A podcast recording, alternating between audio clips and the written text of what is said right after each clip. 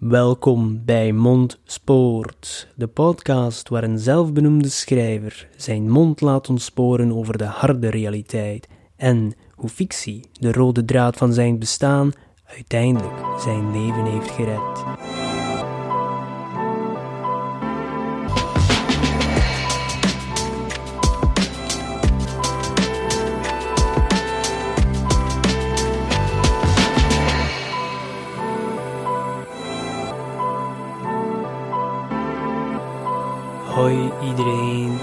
Welkom bij alweer een nieuwe aflevering van Mondspoort. De eerste na mijn trilogie van, ja, hoe noem ik het? The Rise and Fall, de Grow and Shrink, de groei- en krimp afleveringen, de strijd tegen gewicht, tegen de kilo's. Van buitenaf kan het soms lijken dat het een strijd was en is tegen de kilo's, uh, maar eigenlijk is het een, een zoektocht naar een betere versie van mezelf, zowel fysiek, mentaal, en dat is hetgeen waarvoor deze podcast dient. Eerst en vooral gewoon om te praten over mijn projecten, mijn huidige boeken, toekomstige projecten en boeken, maar ook om de reis van mezelf te delen. De reis waar ik op zoek ben naar mezelf en naar de beste versie van mezelf. En hopelijk ook wat mensen te kunnen inspireren, motiveren om uh, jullie ook aan het werk te zetten. En die afleveringen opnemen was uh, therapeutisch voor mij. By the way, er is een zware storm aan het waaien hier buiten. Ik hoop dat de microfoon het niet te veel oppikt, want ik zit eigenlijk net onder een dakvenster. Dus kan ik eigenlijk ook alleen maar podcasts opnemen wanneer dat het niet te veel regent. Anders uh, is dat hier een uh, stortvloed. Het zijn misschien uh, rustige natuurgeluiden op de achtergrond. moest je de podcast luisteren net voor je in slaap valt. Oké, maar back on topic. De mond is weer al ontspoord. Passende titel toch van die podcast. Maar zoals ik al zei, de reflectie van een keer terug te kijken naar de, de zware jaren, letterlijk en figuurlijk. Hè. Ik weet tegenwoordig mag dat niet meer zeggen. Hè. Enorm mogen we wel nog gebruiken. Heel de Roald Dahl-historie. Wat me dat vooral heeft opgeleverd, was een enorm gevoel van dankbaarheid. Uh, eerst en vooral ja, de afgelegde weg, hobbelig hoe die ook was uh, het heeft me gebracht waar ik ben. Dankbaarheid is het primerend gevoel. En dan dacht ik, waarom is geen aflevering toewijden aan dat concept dankbaarheid? Want daar is ook heel veel over te zeggen. En daar zijn ook heel veel studies naar gedaan. Dankbaarheid uitoefenen in uw dagelijks leven. Het is bewezen dat dat positief effect heeft op uw mentale gezondheid en ook op uw fysieke gezondheid, bijvoorbeeld op uw slaap. Waarschijnlijk omdat je dan gewoon ook minder ligt te stressen over negatieve dingen. Hè? Want dankbaarheid, dat is meestal iets positiefs. En uh, ik zoek ook de laatste jaren meer naar positieve dingen en dat heeft een uh, compound interest. Hè? Dat bouwt op, dat telt op, dat telt bij elkaar. En zo ga je ook meer en meer positieve uitkomsten zien en ook oplossingen voor problemen. Of wordt dat anders geframed naar misschien opportuniteiten. Dus ja, dankbaar dat het me gelukt is. Dankbaar dat ik dat kan delen met de mensen. Dankbaar dat de mensen er naartoe luisteren.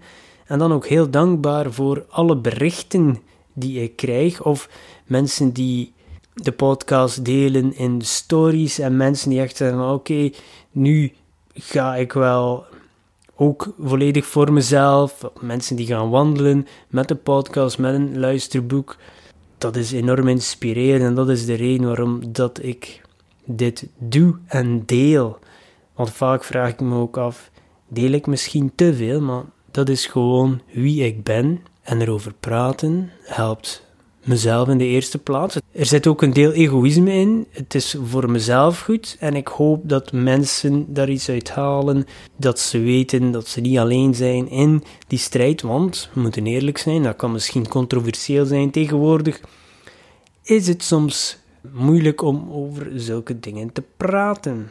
Zeker als we kijken naar de vorige aflevering, de strijd tegen kilo's, krijg je ook mensen van, ah, maar dat is toch niet erg, een kilootje meer of minder? Nee, en dat heb ik ook gezegd in die afleveringen, maar niet tot het punt dat je zelf niet meer goed voelt. En dat kan beide richtingen gaan.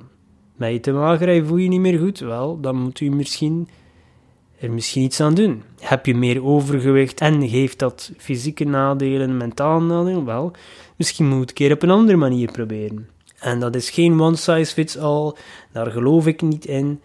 Uh, wat voor mij heeft gewerkt, zal daarvoor niet voor u werken, maar we kunnen maar een keer proberen. Het is ook door trial and error dat ik hier ben. En geloof me, ik heb heel veel fouten gemaakt. Niet alleen wat betreft dat eten, voeding, sporten, slapen, alcohol, you know, you name it.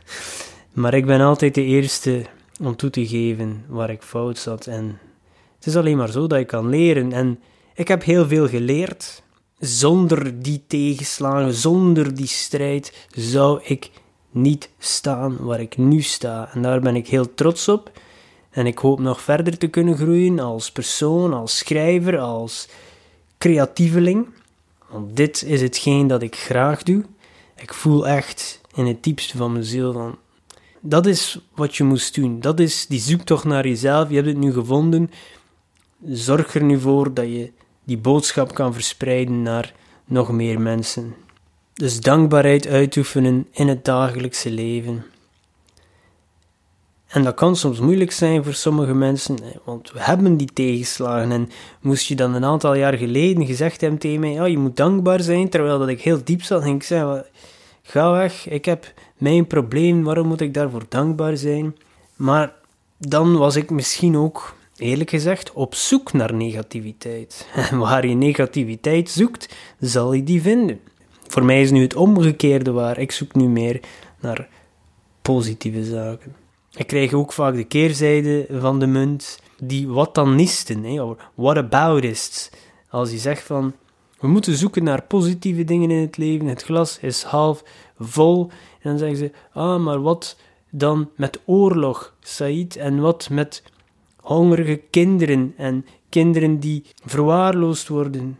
Ja, dat weet ik, daar ben ik me heel goed bewust van, dat er heel veel moeilijke dingen zijn in het leven, maar als mijn boodschap is: zoek naar positieve dingen en iedereen komt direct af met ja, en dat en dat is niet eerlijk en dit is niet eerlijk en daarvoor moeten we dankbaar zijn voor, um, voor de oorlog, moeten we dankbaar zijn voor klimaatopwarming. Dan moet ik eerlijk zeggen, ja, ben je op zoek naar negativiteit? Want dat is hetgene dat je cultiveert dan. Je gaat niet anders vinden dan. Ook een reden waarom ik stop met naar het nieuws te kijken. Ze bombarderen je met negativiteit, negatief nieuws. En ik weet dat al die dingen bestaan en ik negeer dat ook niet. Maar is het onze taak om dat constant op onze schouders te dragen, terwijl dat we er eigenlijk weinig kunnen aan doen? Om niet te zeggen niets. Want ik denk niet dat we echt uh, een meerwaarde kunnen zijn voor de samenleving als we dat op onze schouders dragen en dat het enige resultaat daaruit komt is dat we heel dagen klagen en ondankbaar zijn. Een techniek die ik toepas daarvoor is als er iets slechts gebeurt, ik bedoel nu niet echt dat er iets heel slechts gebeurt, bijvoorbeeld als er een geliefde overlijdt of iets ergs gebeurt met iemand uit onze omgeving. Geen zulke extreme voorbeelden, want daar komen die whataboutists dan weer. Die wat dan, wat dan had dat gebeurd en dat gebeurt. Nee, ik bedoel van die kleinere dingen waar dat we ons elke dag aan frustreren. Het verkeer, te laat komen, het weer. Dat zijn allemaal dingen. Als we daar al ons kunnen overzetten, ga je al heel veel positiever in het leven staan. En de techniek die ik toepas, als er iets slechts gebeurt, dan zoek ik naar negen dingen aan die situatie die wel goed zijn. Bijvoorbeeld, kom je te laat op het werk, hè, dan ga je al gefrustreerd zijn omdat je te laat bent. Wat is er dan wel goed daaraan? Wel, je bent toegekomen zonder kleerscheuren, je bent veilig. Je hebt de verkeersregels niet overtreden omdat je zegt, maar oké, ik ben te laat, ik ga me aan de verkeersregels houden.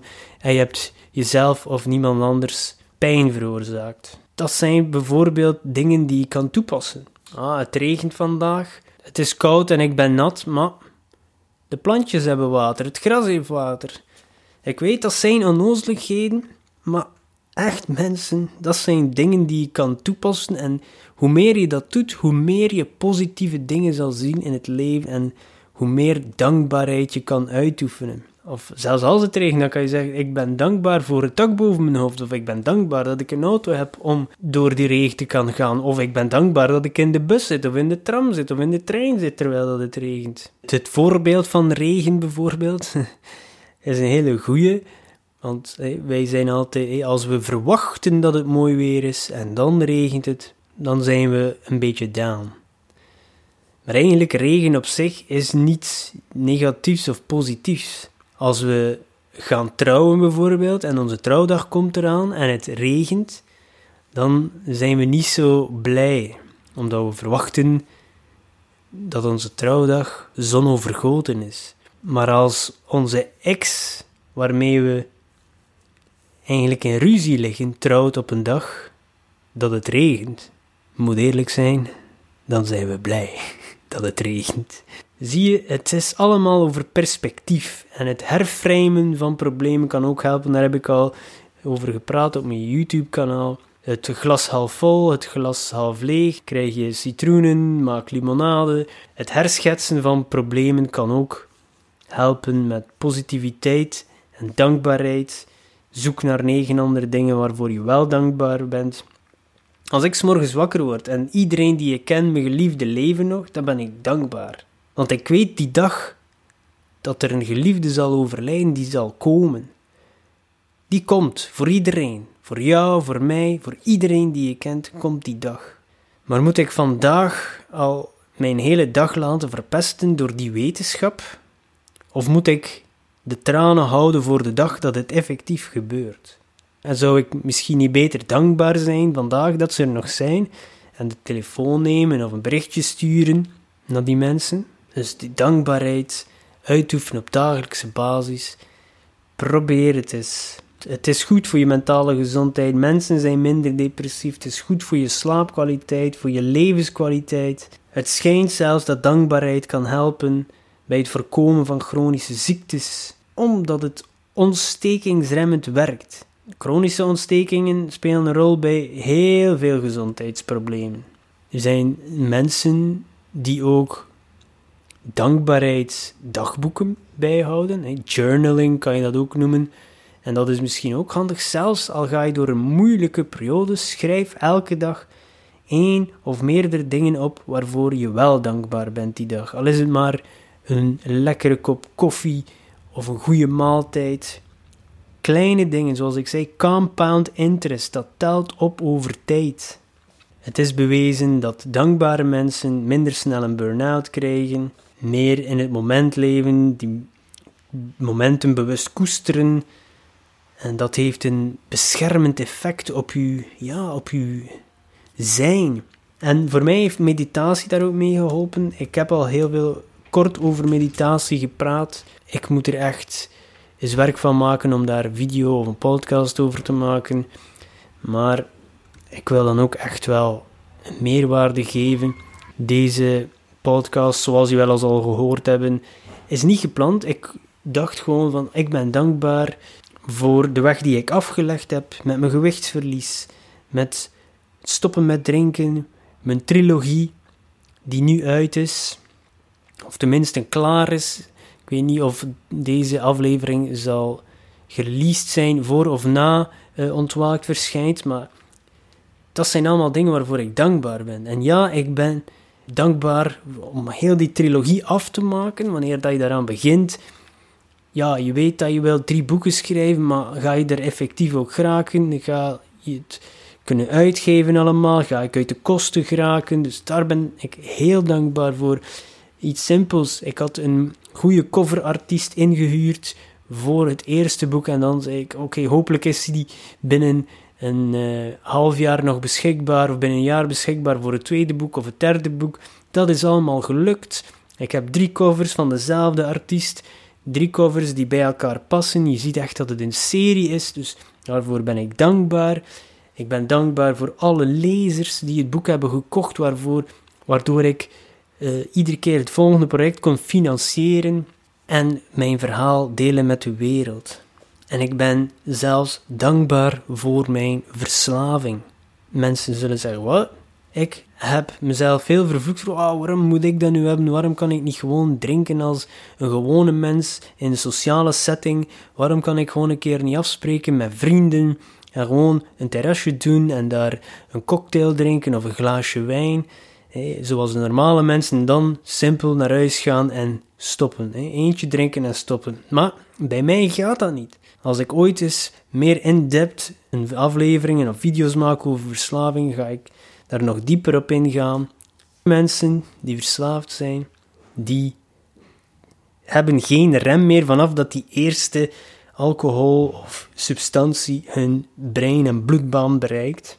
Iets verandert er, de rem is weg en dan krijg je een craving en kan je eigenlijk, ja, het kaapt je brein, je wilskracht is weg en je kan niet anders dan verder drinken. Zeker als je, een lichamelijke af, als je er lichamelijk van afhankelijk bent na een tijdje. Niet iedereen heeft dat. Ik vervloekte dat, waarom heb ik dat, waarom kan ik niet gewoon, en nu aircodes, tussen, tussen haakjes normaal zijn. Maar eigenlijk, zoals ik al zei, ben ik daar heel dankbaar voor. Want zonder die verslaving ging ik nooit gestopt zijn met drinken, maar ging ik gewoon nog altijd elk weekend gaan feesten, alsof dat normaal is, of vrijdag, zaterdag, gaan drinken of een terrasje doen met de vrienden. Maar je productiviteit kelder, er gingen nooit geen boeken geweest zijn, er ging nooit geen podcast geweest zijn. Ik ging me nooit zo gevoeld hebben zoals nu. Ik ging gewoon verder doen met het leven zoals ik bezig was. Leven van weekend tot weekend eigenlijk. De week gewoon uw plicht te doen, ga werken, nergens stilstaan bij andere ambities. Rinse, repeat. Daarvoor ben ik mijn verslaving heel dankbaar. Dat was een hele moeilijke periode, een hele donkere periode. Ik dacht soms het eind van de tunnel niet te halen, licht was er niet. En dat is dan ook het enige. Ja, al de andere dingen die er eigenlijk uit voortgevloeid zijn, zijn positief. That's the way the cookie crumbles. Het geratel zal ik maar ophouden, want zoals ik al zei, ik, ik had gewoon een topic in het hoofd van dankbaarheid. Ik, heb, ik weet dat er studies zijn, maar ik wil jullie niet vervelen met cijfers en statistieken. Ik wil gewoon zeggen dat ik dankbaar ben en dat het mij helpt in het dagelijks leven om meer positieve dingen te ontdekken en links te vinden tussen andere positieve dingen. En als er iets slechts gebeurt, probeer ik daar toch nog het goede aan te vinden. En het is het proberen waard. Er zijn gezondheidsvoordelen. En het is just peace of mind. Het grote gevoel van dankbaarheid die ik voel voor jullie, de mensen die luisteren, mijn boeken lezen, video's kijken. Dat is wat ik graag wil doen. En mensen die ik al altijd geluisterd hebben, die weten, ik voelde me niet thuis op school. En nu moet ik eerlijk zijn, en ik weet, misschien luisteren soms collega's, maar eigenlijk geldt dat ook voor de bedrijfswereld. Die interne politiek en die zaken, dat is, dat is eigenlijk tegen in mijn DNA. Niet tegenstaan dat ik graag samenwerk met mijn collega's, maar een identiteit, een corporation, een bedrijf op zich is iets waar ik mezelf heel moeilijk mee kan verenigen. Misschien ben ik anti-establishment. Of misschien zou ik graag gewoon elke dag creatief kunnen zijn in gelijk welk medium. Maar dat is natuurlijk moeilijk, zeker in de lage landen, om volledig van uw pen te leven.